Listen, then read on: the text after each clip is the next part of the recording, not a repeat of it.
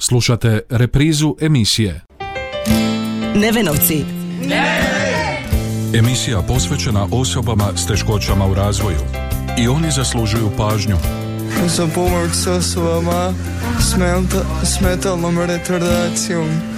Volim se družit, družit i igrat. I oni su tu pored nas. Poslušajmo u emisiji Nevenovci.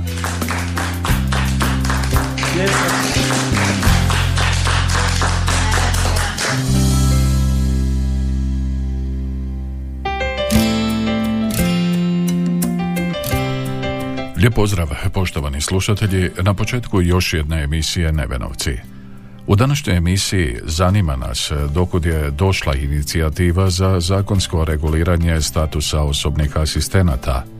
O tome poslušajte u nastavku emisije od naših današnjih sugovornika, a to su Mario Burek, pravni savjetnik u Uredu pravobraniteljice za osobe s invaliditetom u Osijeku i Zvjezdana Bogdanović, savjetnica ministra rada, mirovinskog sustava, obitelji i socijalne politike, voditeljica radne grupe za izradu zakonskog rješenja.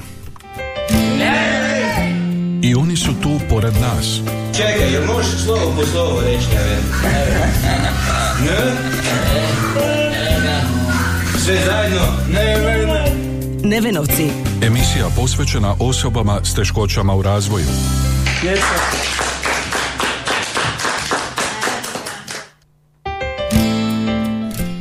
Već duži niz godina prisutna su nastojanja da se problematika pružanja osobne asistencije osobama s invaliditetom uredi jednim sveobuhvatnim zakonskim rješenjem, podsjeća Mario Burek, pravni savjetnik pravobraniteljice za osobe s invaliditetom. Ured e, je osnovan e, 2008. godine i od onda kontinuirano e, pravobraniteljica ukazuje na, na potrebu normativnog, odnosno zakonskog e, uređenja e, načina uvjeta ostvarivanja ove usluge, obzirom da su i upiti pritužbe koje svakodnevno zaprimamo i sva saznanja i iskustva koja smo stekli kroz rad ureda potvrđuju da je osobna asistencija jedan od najvažnijih instrumenata za ostvarivanje jednakosti svih osoba i stvaranje mogućnosti za njihovo ajmo reći ravnopravno sudjelovanje u svim područjima života. E, znači ono kako to funkcionira što je prvotno zamišljeno kao prilazno rješenje e, je projektno osiguranje i financiranje usluga osobne asistencije i evo već više od desetljeća to se pokazalo zapravo kao e,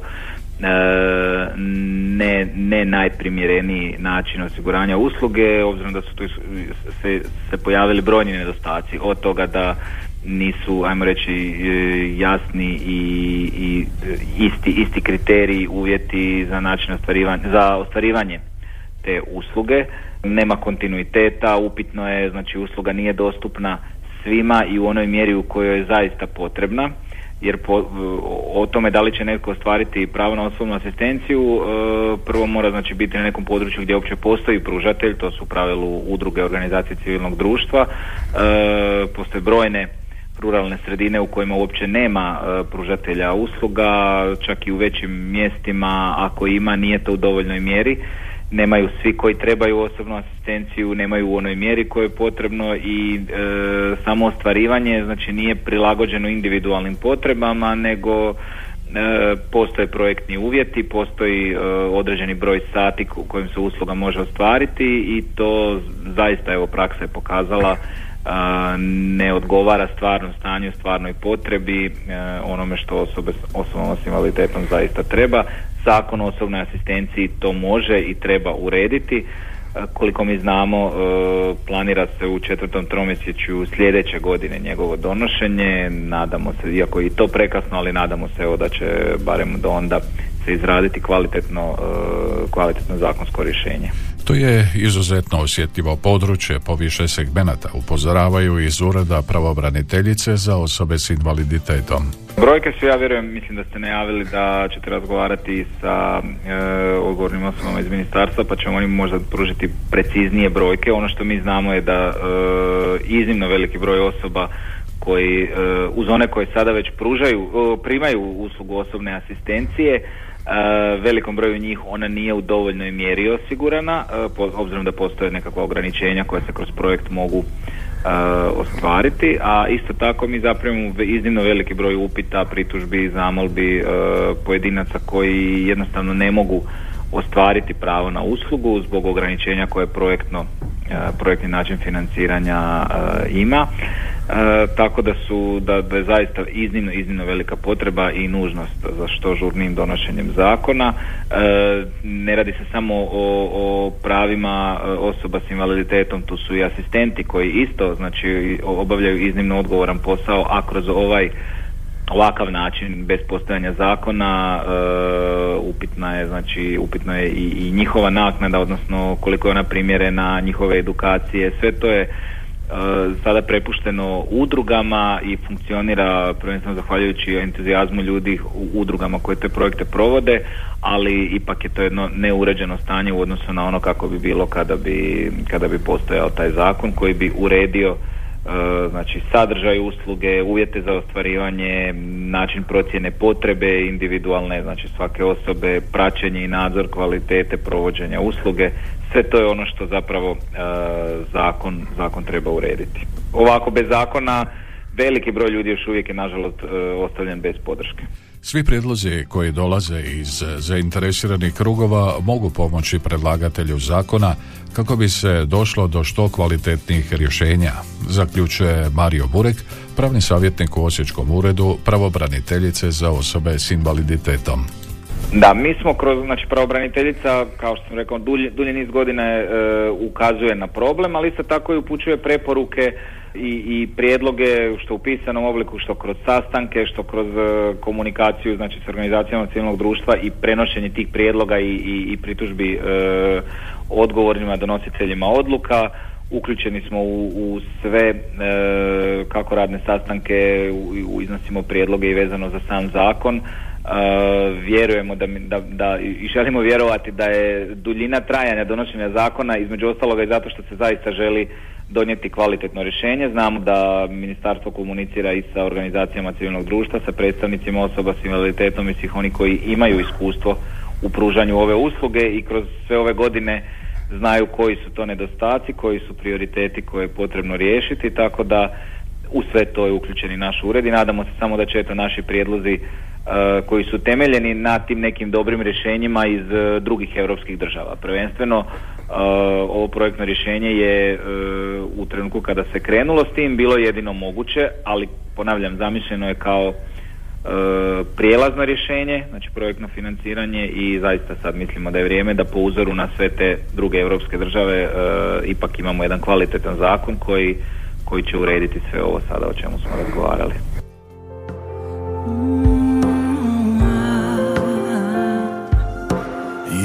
život Jedan prekinuti san. Jedna priča Nedovršeni kraj. Samo suza u tišini Tvoje ime doziva.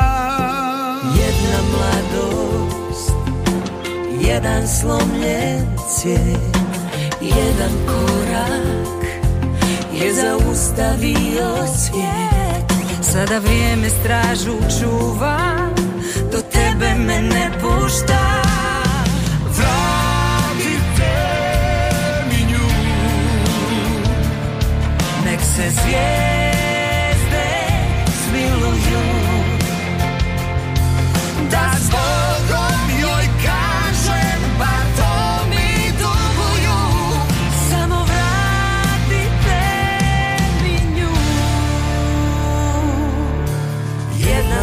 slika Kratki bljesak sjećanja Jedan osmijeh Što na tebe podsjeća. Poželim ostat u tom trenu A znam da tu ne pripada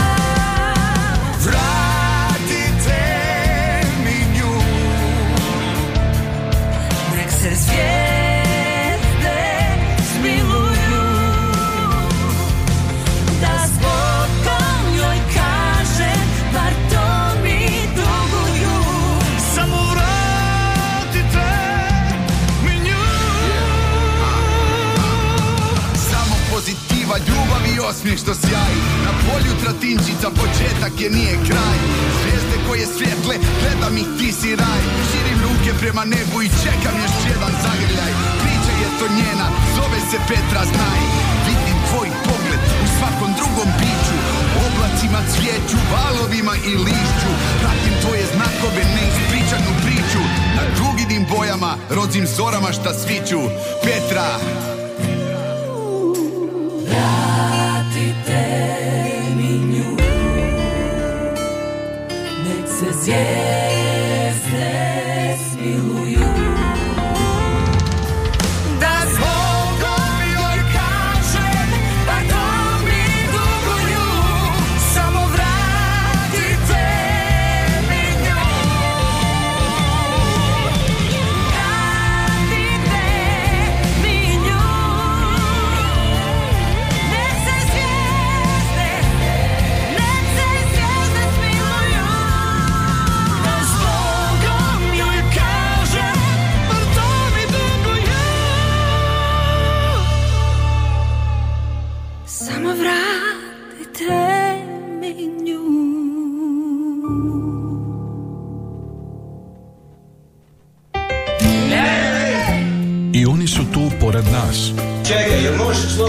slovo reći, ne? Ne? Sve zajedno? Ne, ne, ne. Nevenovci. Emisija posvećena osobama s teškoćama u razvoju.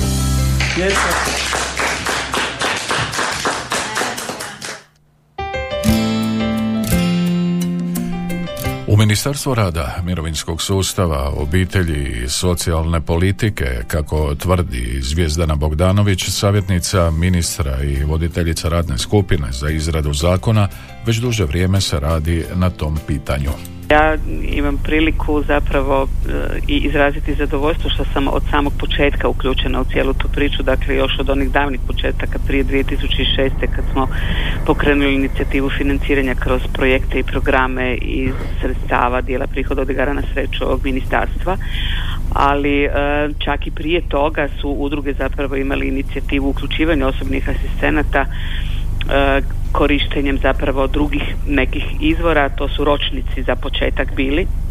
No nakon toga smo doista kroz projekte programe udruga pokrenuli inicijativu da se osiguraju sredstva i da se ta usluga počne širiti. Krenuli smo sa otprilike 76 korisnika usluga osobnog asistenta. E, u ovom trenutku uslugu osobnog asistenta koristi 2338 korisnika i zaposleno je upravo toliko asistenata.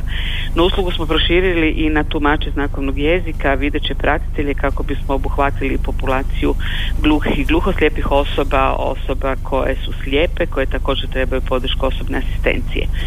Uslugu osobne asistencije u ovom trenutku koristi gotovo 7, 8 tisuća ljudi, e, 2947 gluhih, 2179 slijepih i 2338 osoba kojima je potrebna svakodnevna podrška u svakodnevnim aktivnostima života kroz uslugu osobnog asistenta.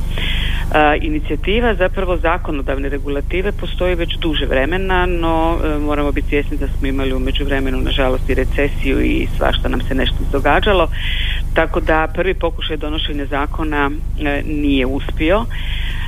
Drugi pokušaj donošenja zakona je upravo u tijeku, dakle mi smo napravili i određene analize koje su bile potrebne kao temelj donošenja zakonodavne regulative, imamo radnu skupinu koja vrlo intenzivno na tome radi, imamo i pripremljen prvi okvir i u narednom razdoblju od otprilike tjedan dana planiramo održati sljedeći sastanak radne skupine kako bismo počeli e, detaljnije brusiti, nazovimo to tako, sam zakon i utvrđivati doista one osnovne kriterije po kojima će se ova usluga osiguravati. Ovim zakonom uređivat će se pojmovi osobne asistencije, osobnog asistenta, stručnog komunikacijskog posrednika, videćeg pratitelja, korisnika usluga, sve koje sam navela, dakle i pravo na osobnog asistenta i pravo na stručnog komunikacijskog posrednika i na videćeg pratitelja, postupak priznavanja tog prava, prava osobnog asistenta kao osobe koja pruža uslugu, financiranje prava na osobnog asistenta, dakle plaćanje usluge iz kojih izvora na koji način,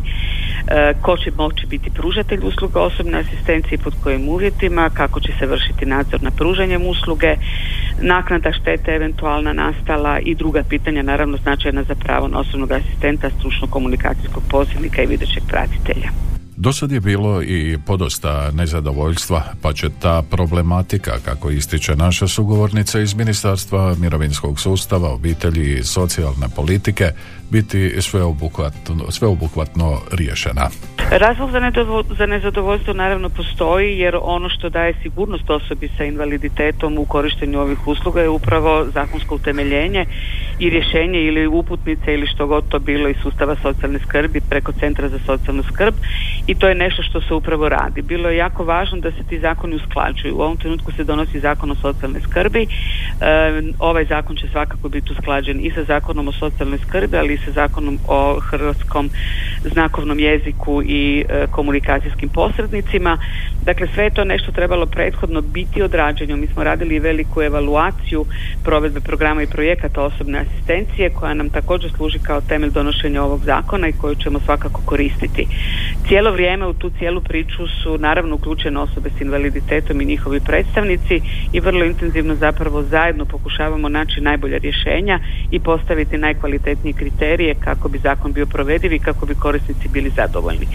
Ono što ćemo nastojati postići ovim zakonom je fleksibilizacija radnog vremena isključivo vodeći računa o individualnoj potrebi samog korisnika jer nikako nije svejedno da li ćete korisniku koji živi sam ili korisniku koji je u obitelji i ima u svom okruženju nekog ko će mu ipak moći biti i dalje neka vrsta podrške osigurati određeni broj sati e, usluge e, jer kažem e, o vrsti, stupnju teškoće ovisit će i ovaj pristup u određivanju broja sati, ali i ostale usluge koje iz sustava dobiva.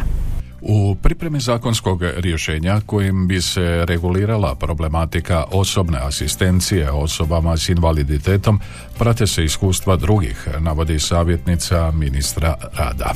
Mi kontinuirano to pratimo, pratili smo i od samog početka kad smo uvodili, uvodili tu uslugu, dakle mi smo imali tada analize i, i Švedske i Njemačke i Austrije i Kanade i svih zemalja u okruženju, dakle i Slovenija je ona koja u ovom trenutku ima takav zakon i provodi tu uslugu. E, sva ta iskustva su nam naravno zlata vrijedna. E, mi ćemo nastojati da zakon, kažem vam, bude provediv, da bude efikasan, da osobe kojima je ova usluga potrebna doista budu i zadovoljne. Pokušat ćemo biti što fleksibilniji, imati povjerenstvo koje ćemo imenovati e, od strane stručnjaka i strane korisnika koji će onda e, svaki individualni zahtjev moći procijeniti u njegovoj sredini, u njegovom okruženju koja mu je to vrsta potrebe, vrsta usluge potrebna u kom opsegu i na koji način mu treba pružati. Mi smo i do sada imali liste praćenja potreba koje su opisivali sami korisnici i to je užasno važno da ih se čuje, da ih se sluša jer oni su ti koji mogu najbolje definirati što im je to potrebno, ali u puno slučajeva mogu i vrlo jasno definirati na koji način žele da im se ta usluga pruža. I to je ideja cijele te priče.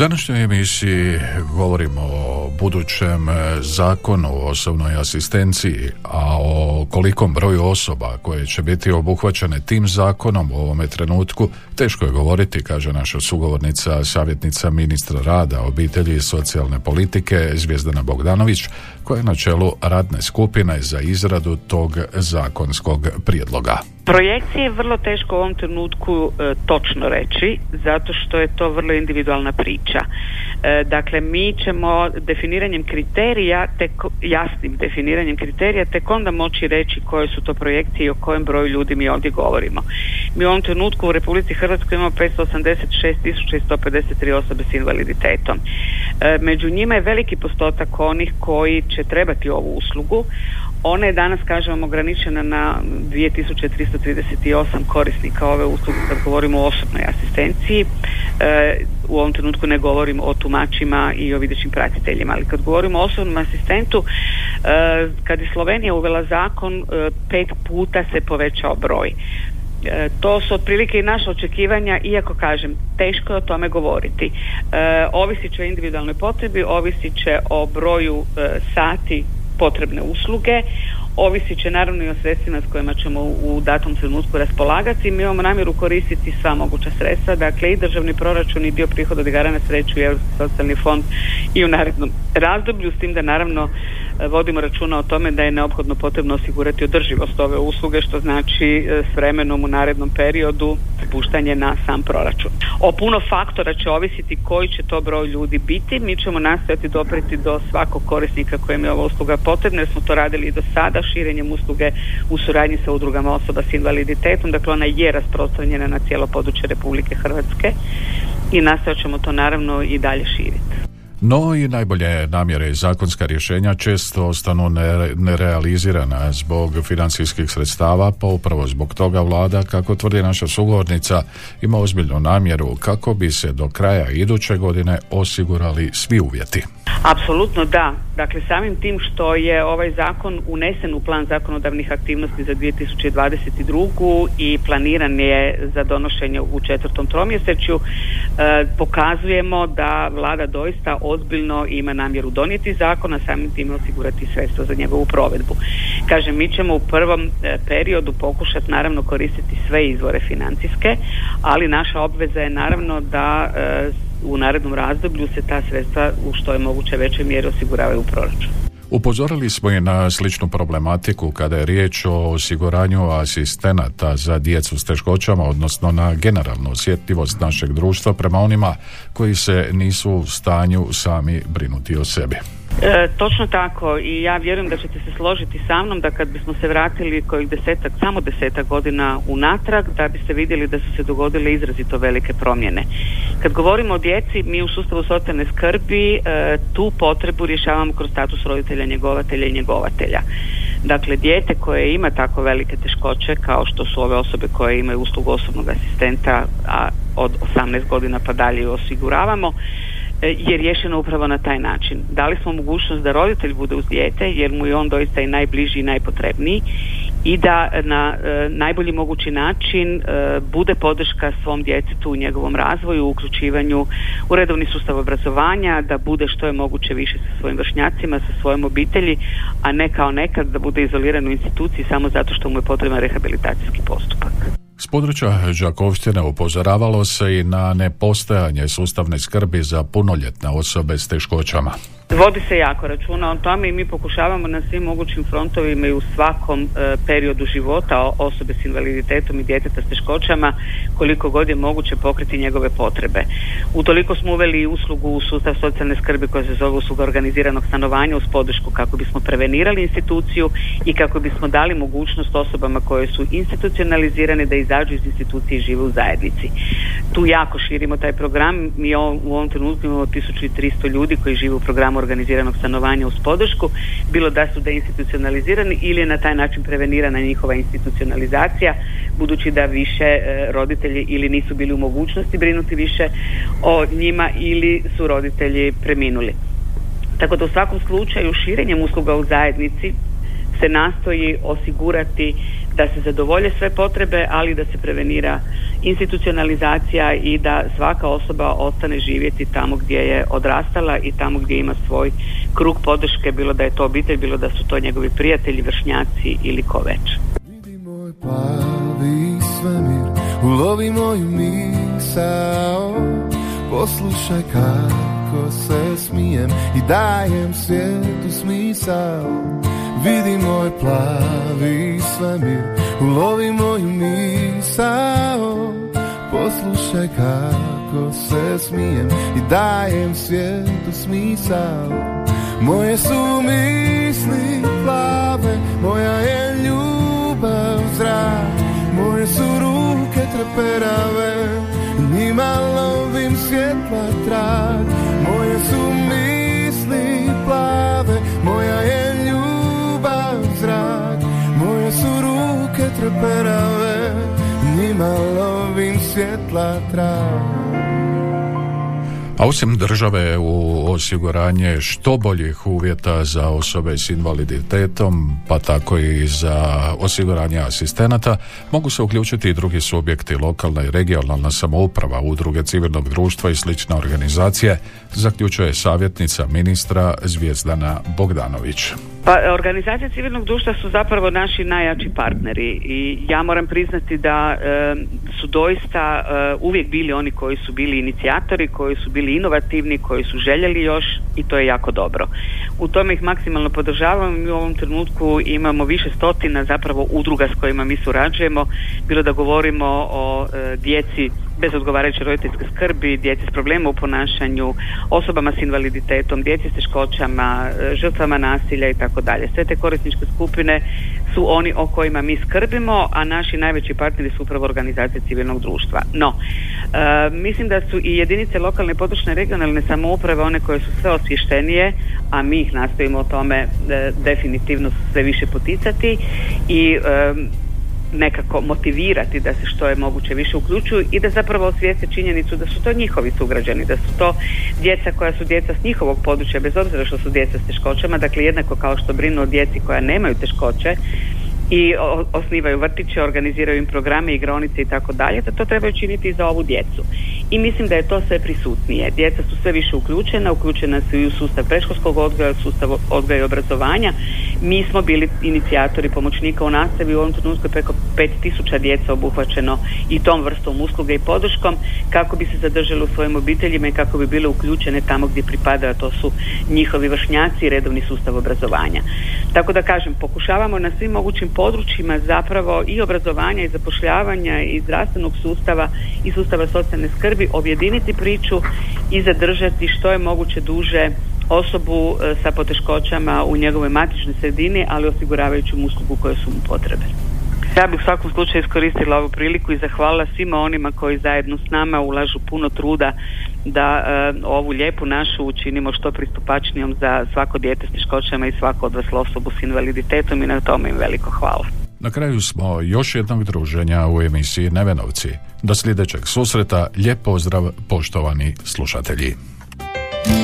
Nevenovci. Emisija posvećena osobama s teškoćama u razvoju. I oni zaslužuju pažnju. Za pomoć s osobama s, menta- s metalnom retardacijom. Volim se družit, družit i igrat. I oni su tu pored nas. Poslušajmo u emisiji Nevenovci.